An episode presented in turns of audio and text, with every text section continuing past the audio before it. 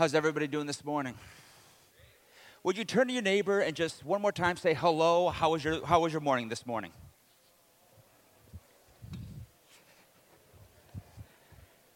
That was my distraction to go get my, uh, my little pulpit over here.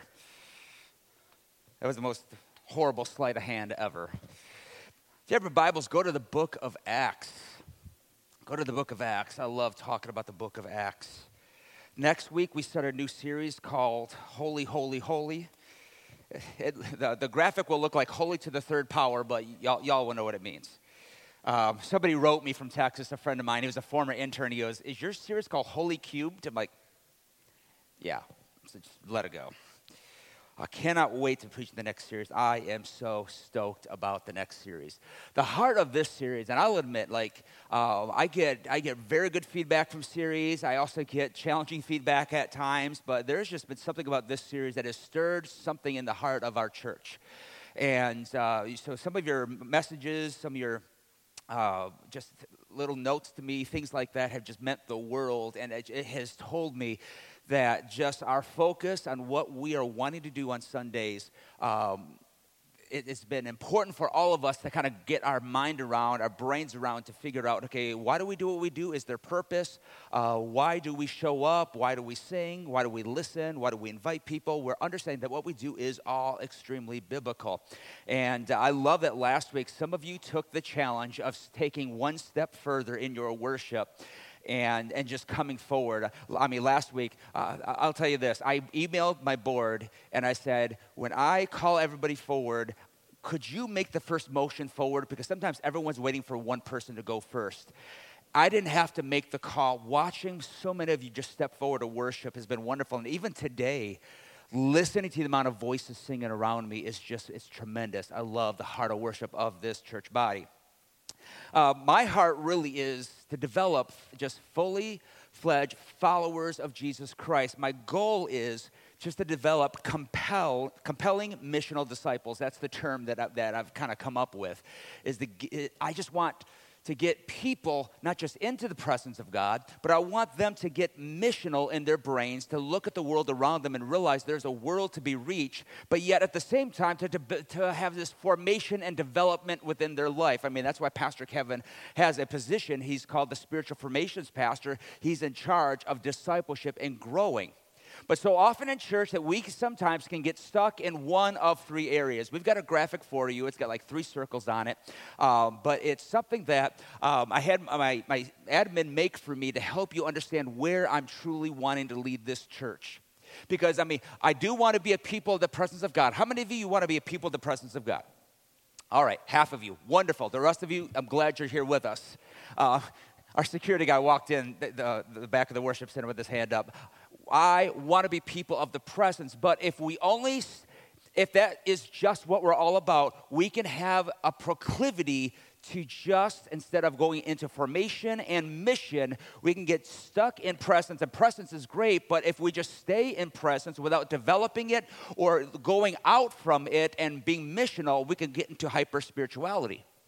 And there are some people that just want to grow. Pastor, I just want to grow. I just want to grow. And sometimes we can get so focused on growing, we lose focus of the, the presence of God and we get unfocused on the mission and we can get into a place where we can get into spiritual narcissism.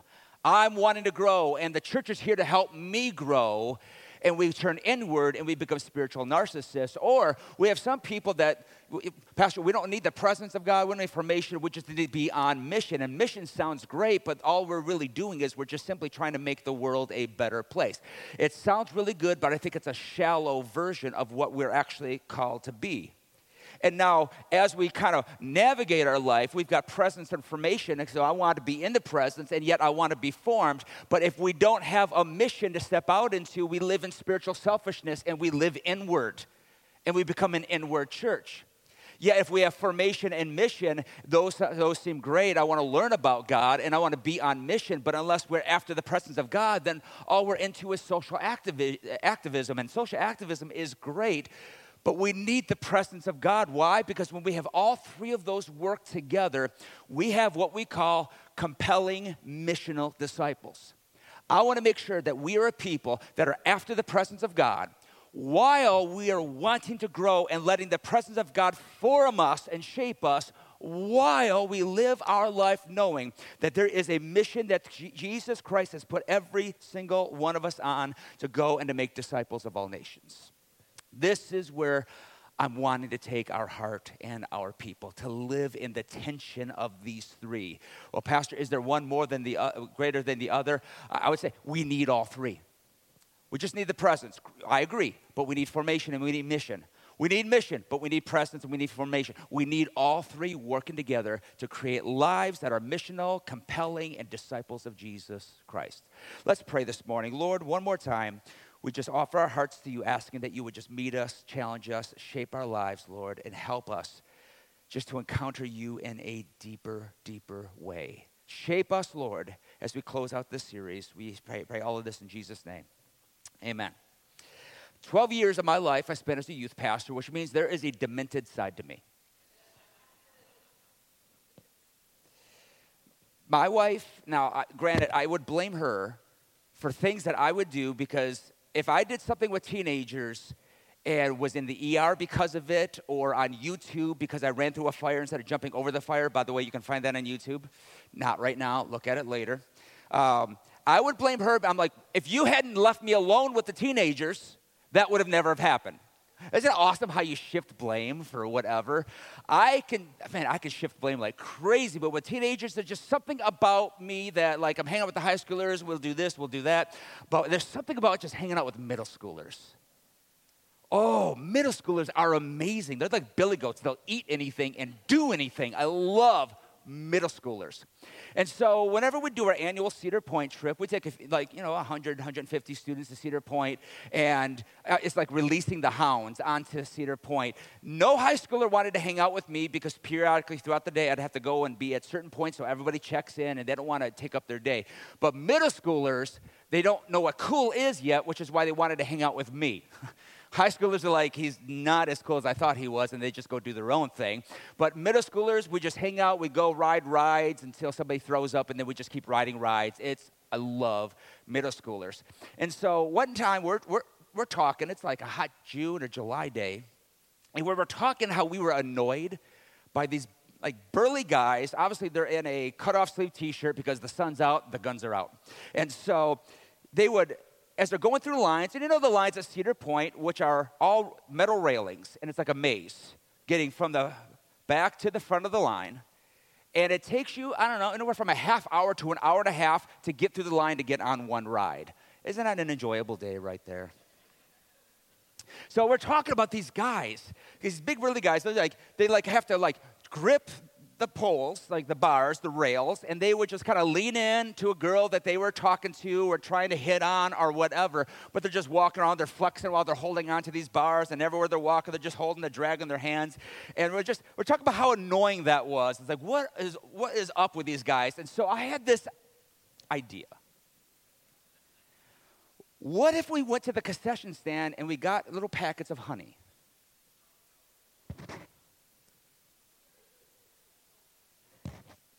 Now, you gotta know something about your pastor. I don't do anything, I put other people up to it. I did this at Bible college, I've done this as a youth pastor. I, this is, my hands are clean. I didn't do anything. It's these middle schoolers just did this.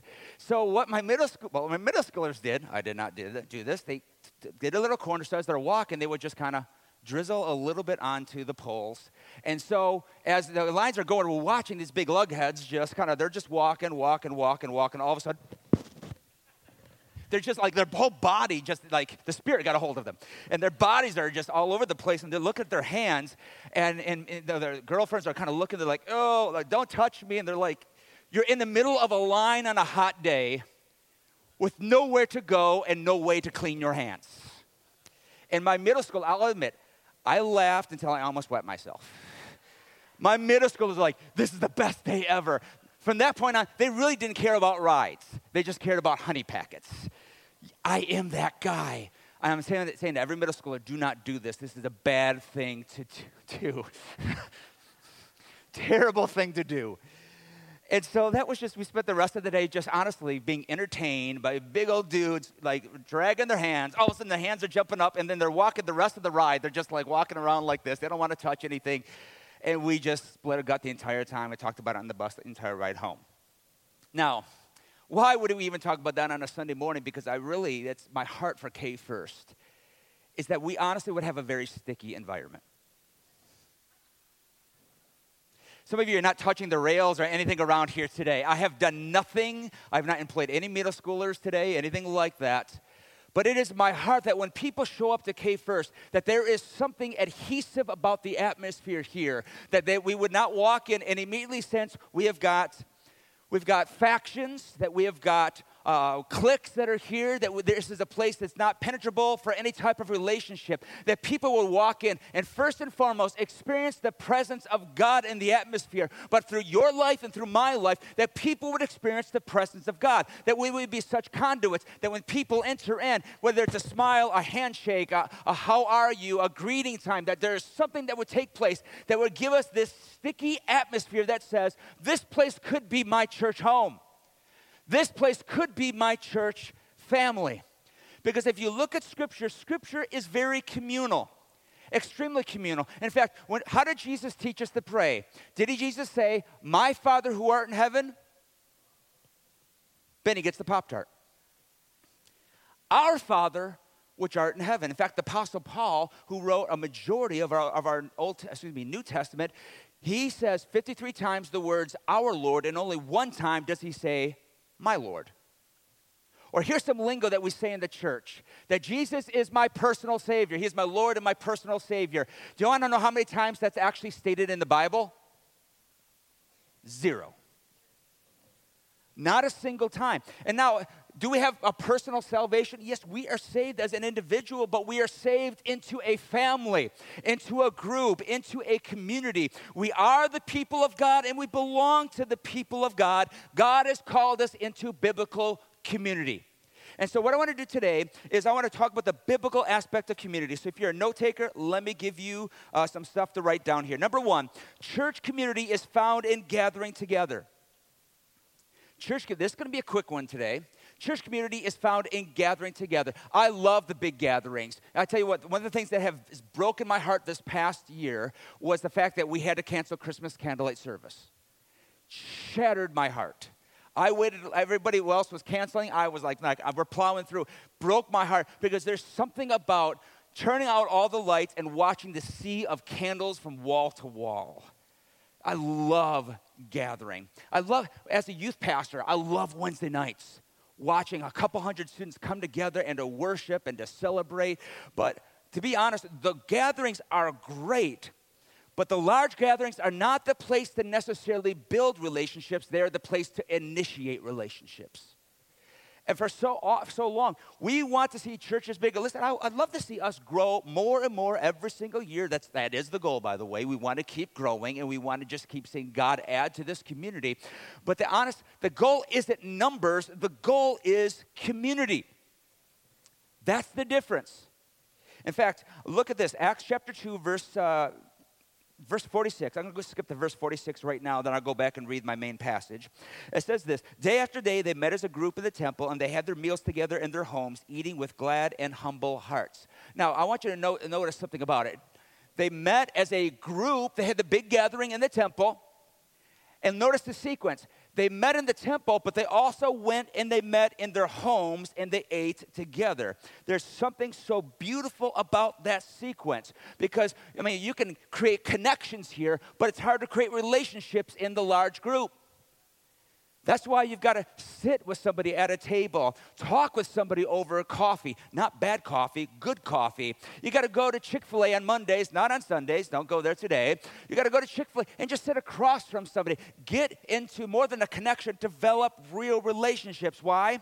Because real relationships take us beyond, going beyond ourselves and having a posture of generosity, giving time, effort, energy, energy, and care to people for whom we are not used to caring for.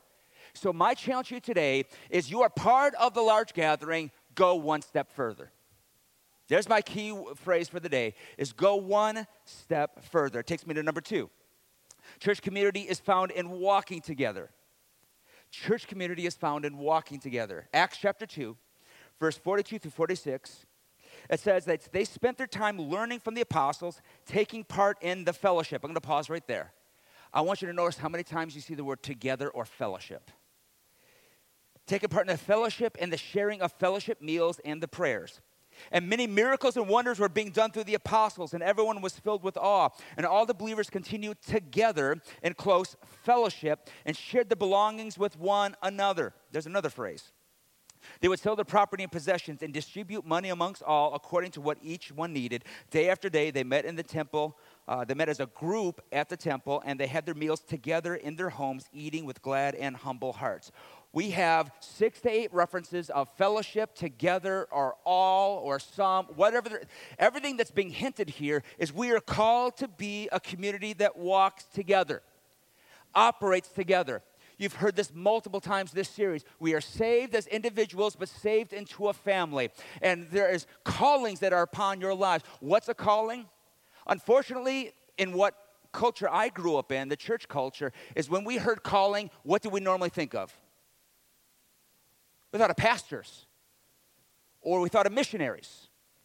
We thought of evangelists. When we think of the calling of God, we always thought about vocational ministers. But I'm here to say we have short sailed the call of God because some of you cannot, should never be a pastor. Why? Because you should be what God has called you to be where you're at right now. Some of you are in the health healthcare field. Some of you are engineers. Some of you are homemakers. Some of you are teachers. Uh, some of you are just start listing off whatever it is. Know this that your calling is just as valid as my calling as a pastor. Every single one of us has a calling, but I want you to know this about your calling. That commune that there are aspects or parts of your calling that cannot be accessed, or I'll say it this way they cannot be grown without community. There are things that God has called you to that you will not be able to develop, you will not be able to access, you will not be able to bring fully to the surface without community of the people around you. You need people. Extroverts, you need people. Maybe a little less than what you think. Introverts, you need people a little bit more than what you think. We all need people. There is no such thing as Lone Ranger Christianity. I love Jesus, I just don't need people. That's a lie from the pit of hell. We need each other. People annoy me. Okay, they annoy me too we still need people. And I understand this that sometimes I will talk about the church being a family, and for some of you in the house today, that is a very, very loaded word. Because some of the trauma that you've gone through with your family, trauma that maybe you've gone through in a marriage, maybe some of you come from some very toxic backgrounds. There's maybe some individuals here you don't even know who your parents really were. I'm here to say that I understand that that can be a loaded question or a loaded word, and that word can come with trauma. But just because, just because an earthly family or earthly group has handed us a wrong definition doesn't mean that we push away from what God has set up.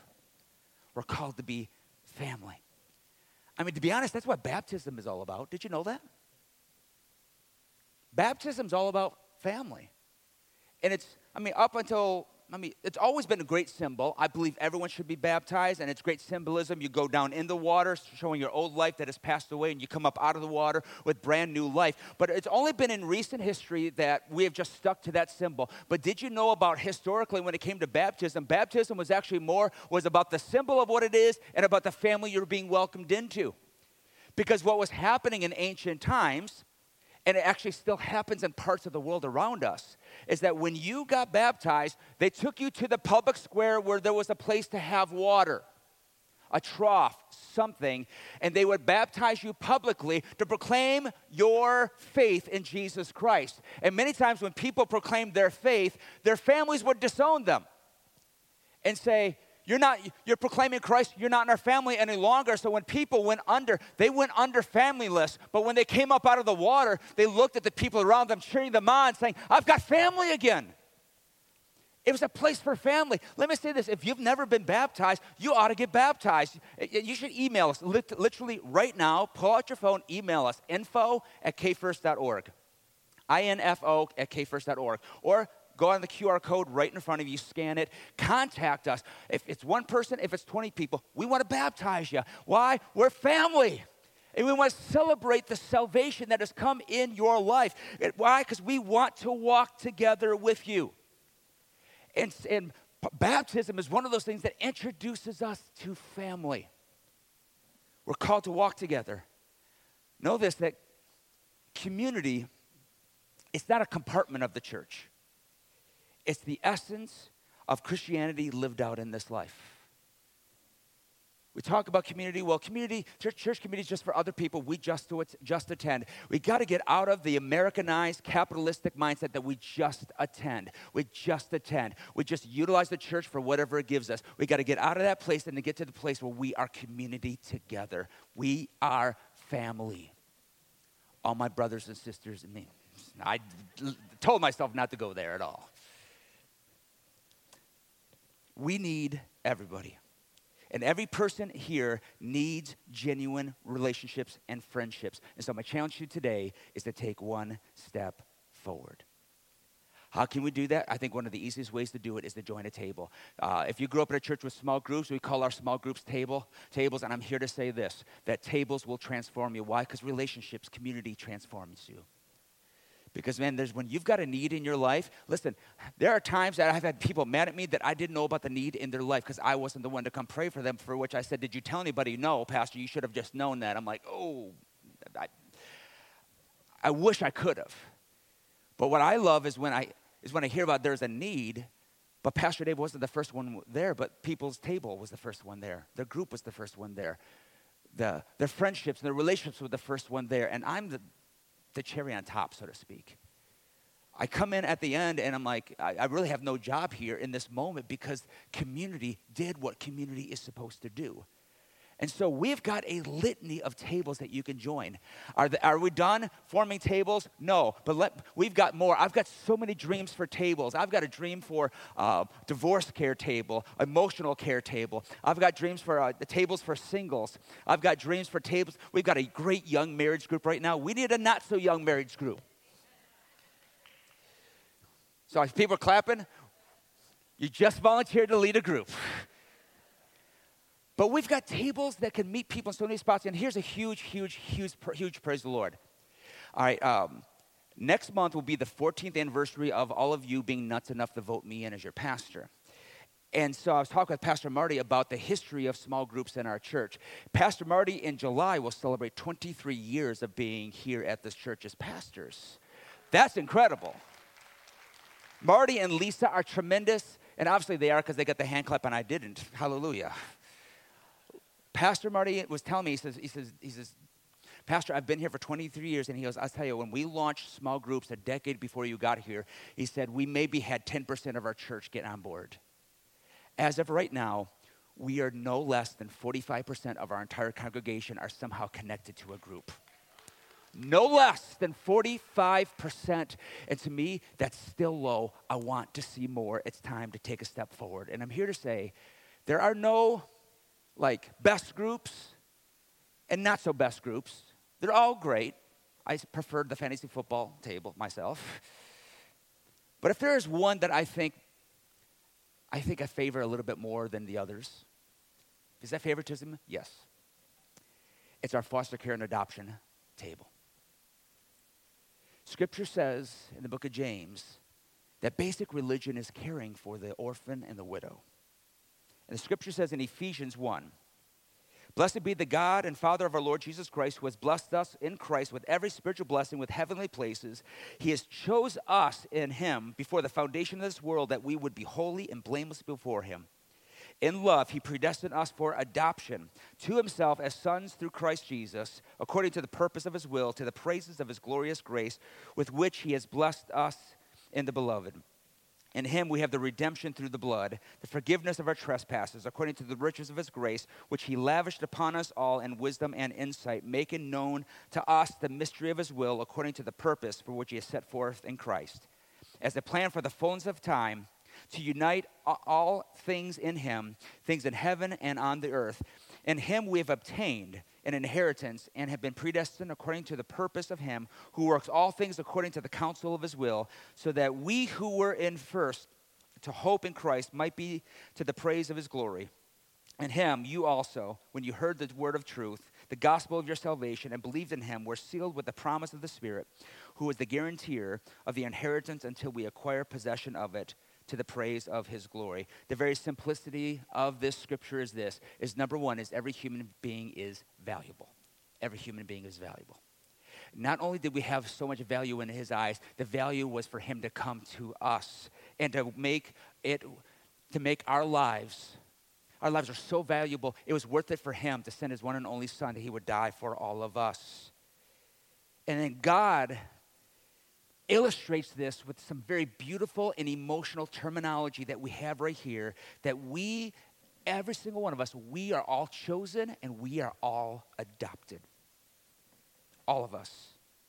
In fact, if you look in Scripture, every single person who was raised by people other than a biological parent did tremendous things for God. We can talk about Matthew, excuse me, talk about Moses, we can talk about Samuel, talk about Esther, and we can even talk about Jesus being with a biological father that was not his. Why does why is this so important to talk about? Because I believe that adoption is the Father's heart for all of us. And for us not to carry that heart for the world around us, we are, why do we even meet? I'm to ask for Kayla Kuhn to join me on the stage. Six years ago, we were approached by the state of Michigan. When I say we, we as the churches of Michigan, we were all approached. Microphone's right there we were all approached because the, the, the orphan population got to a place where the state of Michigan, the government of Michigan said, we need to do something, and we don't know what to do.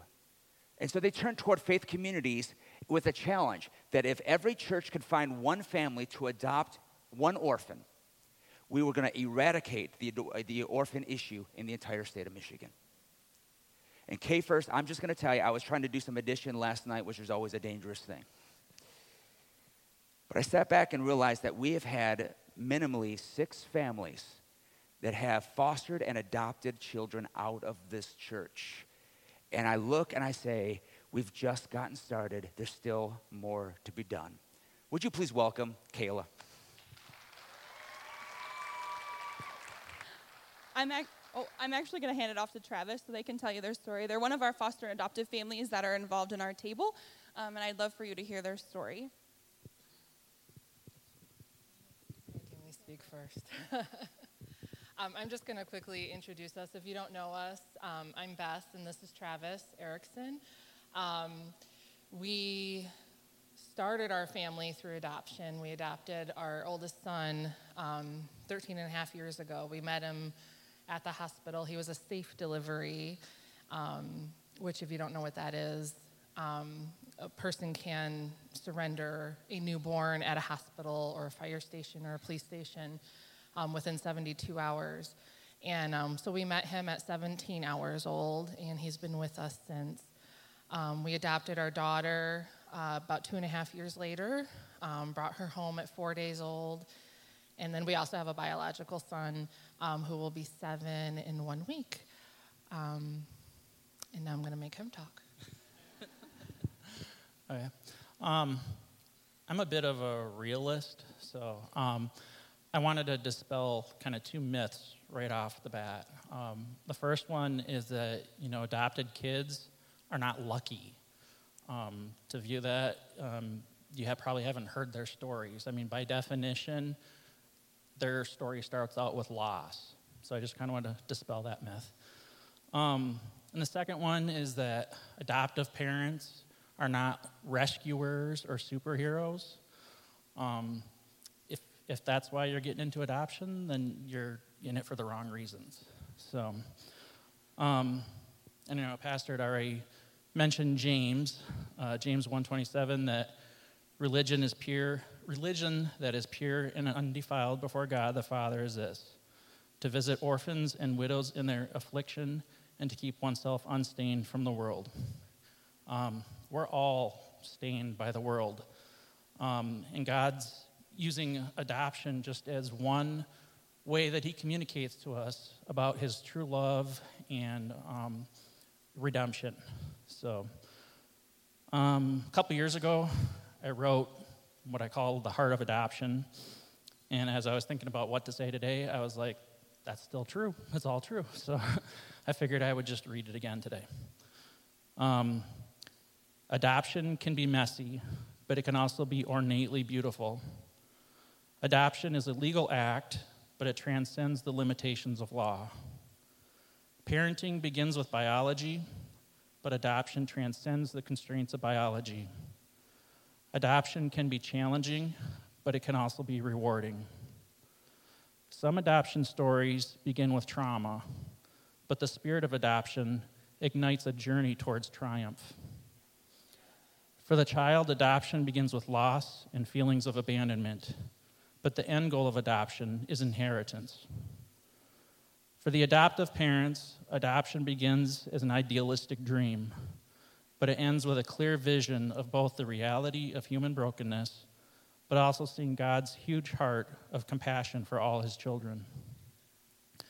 Adoption is an event, but it is also eternal. The spirit of adoption removes the distraction of biology and reveals that both forms of parenting, earthly and heavenly, are an act of choice and an eternal commitment to love your children. All of my children are adopted, whether biologically to me or not. Seeing the world through adoption is to see God's heart. Our Heavenly Father so loved the world that he sent Jesus to take on flesh and humanity as his own. Jesus gets adoption because he was adopted himself by his earthly father, Joseph. Although he didn't have to, Joseph, a mere mortal man, actively chose to adopt and love as his own child Jesus, the eternal God incarnate. The spirit of adoption is profound.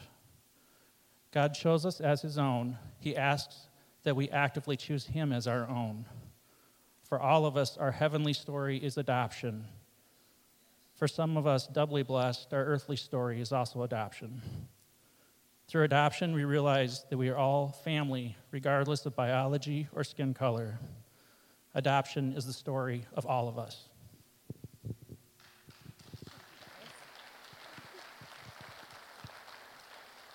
I love them. They are fantastic parents and they are superheroes.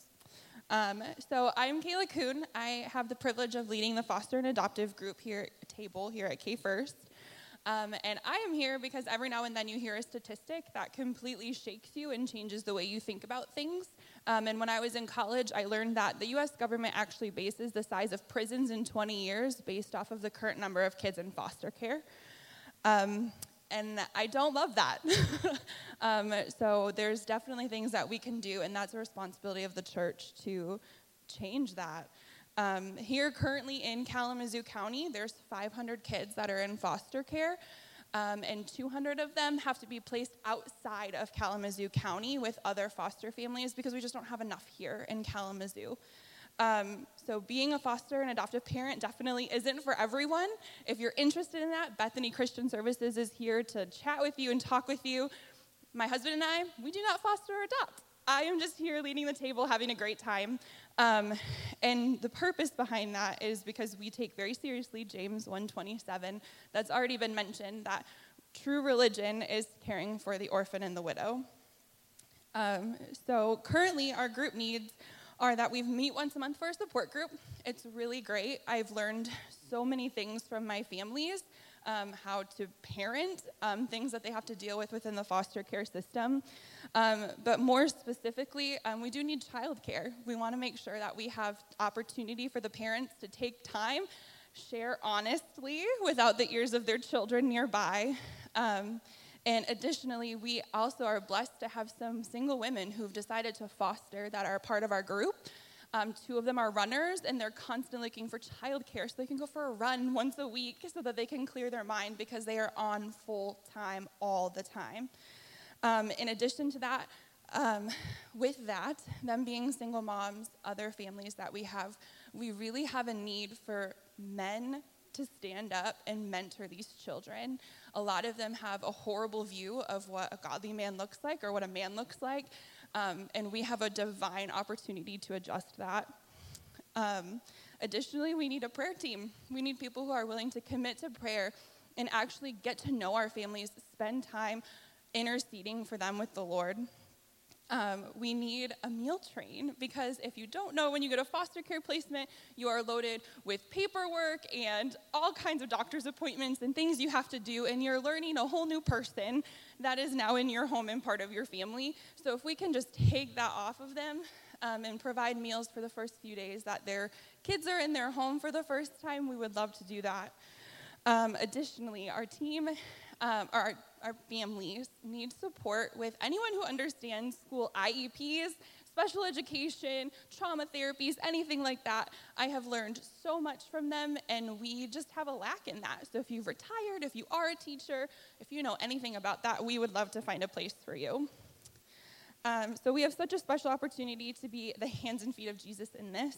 Um, and the dream is for our group that all of the families in our church will be cared for, that they will be supported, that they will be successful in their adoption and foster care journeys, but also that K First will be known in Kalamazoo as a church that's going to wrap their arms around foster and adoptive families and make sure that all of their needs are met so that they can be successful and we can really rewrite the stories for these kids.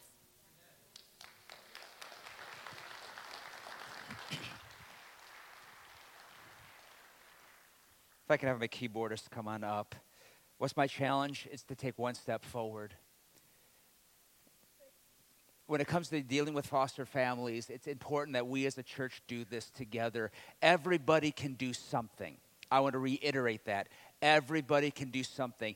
If you have questions about being involved, talk with Kayla. She's going to be in the back. I'm just volunteering her uh, to be in the back after service with the Best Bethany Christian Services. They're there to get information. Now, please know this: if you want information about foster ministry, foster care, do don't be scared to go talk with Bethany. It's not like if you go up and to talk with them, they're going to take a kid from under the table and just hand them over. Go ask questions Ask yourself, how can I play, play a part? My wife and I, we were respite care workers for foster families, and we, we've told foster families because they can't just go grab any babysitter. They have to have respite care workers, and it's easy to get approved. And so, anytime that people say, Pastor Dave, could you take care of our kids for a couple hours? My thing is, like, as long as you don't come back in under three hours. But please do come back. But go on a date, go make out somewhere, go make love somewhere. I don't care. I do say all of those things, by the way. They're married. It's okay. It's, it's to be like, this is awkward. Sex in church. It's okay to encourage people to go have some lives that they can't have all the time because they need somebody to love up on their child, to give them the break to go running or to go shopping or to take a shower or to take a nap. They just need somebody to help love them and to love their children. And I think we can do that. And so, my challenge to you this morning is to take one step forward, ask a question, take a load off of somebody's shoulders by giving them a meal, giving them some child care, being a friend tables, take a step forward. Foster care, take a step forward. And the third thing I want to speak to you today, and I wrap up with this, is church community is also found in working together. We find community gathering, we find community walking, but we also work together. I love how sovereign God is. God is sovereign, but He chooses to work through us. What do I mean? I'm challenging you to learn how to serve one another we are able to do ministry around here by serving. Why we really challenge you pretty hard with foster care is because we've got children and families that need you to serve. We don't do this to get accolades. We don't do this to get the pats on the back. We do this to serve people. I love what 1 Corinthians 3 9 says in the Amplified Version. We are God's fellow workers, His servants working together. You are God's cultivated field, His garden, His vineyard. You're God's building. I love that. Fellow workers, his field, his building. See, I've got a feeling why people don't join a table or why they don't get involved or why they don't maybe take a step forward with helping out with something with foster cares because many times people will look at themselves and they say, well, it's just me, I'm insignificant. Has anybody in the house besides me you've ever felt insignificant? Anybody? You ever felt that way? Oh, there's a lot of us. Oh, we could have a therapy group together. Sometimes you feel like a small piece in the midst of a big puzzle. Remember in 220 when all of a sudden everybody was driving puzzles from Walmart? Couldn't find puzzles. That's all we did for like the first three months. We just did puzzles because that's all we can do really in quarantine was puzzles. And, and you know, a small piece doesn't seem that significant in the midst of a 5,000 piece puzzle until you've got 4,999 pieces put together. And then you're looking on the table and you're missing a piece. And, and, and what do you do? Do you just put the puzzle back in the box? What do you start doing? You start ripping everything apart. You're checking under chairs, you're checking under the rug. You're like, Moses, where are you? Well, the cats run off with the piece. You're, you're trying to figure out, you're, you're chasing it because you realize that even though it seemed like a really insignificant piece when everything opened up, but when everything were to come together, you realize that piece is way more significant than I, it really is. So, for every person that feels like you are insignificant, I'm here to say that alone by yourself, you may feel like, man, I don't really have the skill that somebody else has. I don't have the abilities, but I'm here to say, stop comparing yourself and see see in the bigger picture, you are part of what God is building. And if you are missing, we are not complete. And I recognize that not one time have I put a puzzle together that I take a piece and I just slap it on a table, and that was actually where it was going to go from the beginning. I put it down there and realize, no, it belonged over here. No, no, no, I forced those pieces that belonged over here. Because sometimes when you're getting involved in a table, you're getting involved in a team somewhere around the church, you're getting involved serving somewhere, first impressions or kids ministry. Sometimes you try something out, out and you realize that's not a fit. I've had people say, "Well, I tried a table. Well, I tried serving, and it just didn't. That moment didn't fit me." I'm here to say, "Well, that's not the only place. That's not the only group. That's not, not the only time to serve. Maybe you tried something out with foster care and adoption, and there was one aspect that didn't fit you. You know what? That one may not have fit, but there's still a puzzle piece. There's other areas of it there you could you could fit and you could help. I'm here to say, I it is not possible for me to be the human that I am if it were not for the other puzzle pieces in my life that have helped complete my life. I'm looking around the room, and some of you, I wouldn't be here if it wasn't for you.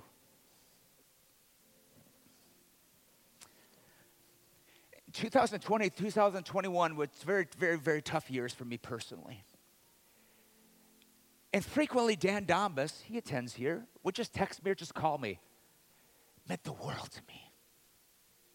Just meant the world to me. I started writing a book three years ago, and I feel like the past couple years my creativity got siphoned. And I'm here to say, in about two months, three months, my book will finally come out. But it was Julia over here that just kept saying, I want to help, I want to help. You've got something God's got burning on your heart. I want to help you, I want to help you. And, and that just has been this propelling inside my spirit to get out what God is developing in me. It was Jason Allen who attends here that when I had questions about race and I had questions about what was happening in this world and, and I didn't know who to talk to and who, who to ask, that He would begin to speak into my life. He'd begin to just help shape my worldview, begin to help shape my heart. And when I needed more than just that, I needed a brother. I was going through a season of depression and he saw a little message from me. He works on an oil rig in the Middle East. He called me from Qatar just to check in on me and pray with me. Have Joe, who pulls me aside, gives me the corniest jokes. In fact, him and Brad, they share it. Abbott Costello over here. When I needed a kind word and to know that I'm doing okay as a pastor, Joe would just give me the kindest, just the kindest little compliments that just would fill my soul. And numbers of you would Every once in a while, just come and just give me a word. Shane, I just saw Shane walking back here. Oh, here he is over here. Oh, every once in a while, Shane would say, The Holy Spirit laid you on my heart to give you this one word. And I find myself crumbling in my office like, God, you haven't forgotten about me.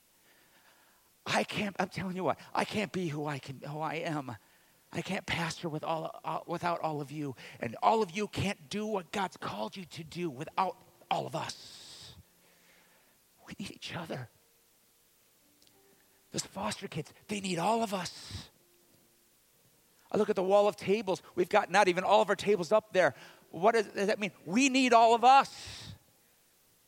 To hear the sound of the, the amount of you talking loud and yapping your yaps after the service has been such a beautiful sound in my ears. It reminds me we just need each other and we are better together. Community is necessary. It is biblical. It is nourishing, and it will and it will enable us to do way more than we can ever do on our own. This is not Lone Ranger time. This is the time for all the puzzle pieces to come together, and it's going to take some work.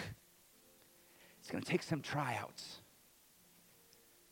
Pastor Dave, I tried first impressions. I realized that I don't like smiling at people. Okay, we'll put you up in the sound booth, but don't stop trying. Pastor Dave, I tried kids ministry. And I'll be honest, I like that a lot more than being in here. I'm like, well, then don't be in here, go be with the kids. Pastor, I've been meeting with a few friends in the church, and we want to start a Bible study for a demographic in our church that we're not meeting yet. Well, let's sit, talk with Pastor Kevin. Let's begin to get in, behind you. Let's start empowering you. Let's start helping you out with that. But it just takes you taking one step that's my challenge today is to take a step forward. You need to join a table. My wife is going to be over there by the, by the tables. You want to go look at the tables and ask questions? Join a table. My hope is that every single one of you would overwhelm Bethany Christian Services and Kayla today by just simply saying, I don't know how I can help, but give me the information and maybe there's something I can take a step forward in. Because our families are in need, our orphans are in need. If you have, ne- have never met one of our foster families, you are missing out. They're amazing. I was going to say they're my heroes, but I'm not allowed to say that right now. They're awesome. But they are family because we're family. We're family. It's a challenge, but we're family. We may fight, but we're family. We may not always see things eye to eye. I've got a couple Packers fans in this church, but we're family. We're family. So, my prayer over you is this Would you just take one step further? We're family. Jesus, I thank you, Lord, for your grace and your mercy. I thank you for the abundance of your love. That you loved us so much that you came. Jesus, you laid down your life for all of us. You came down for us because we are chosen.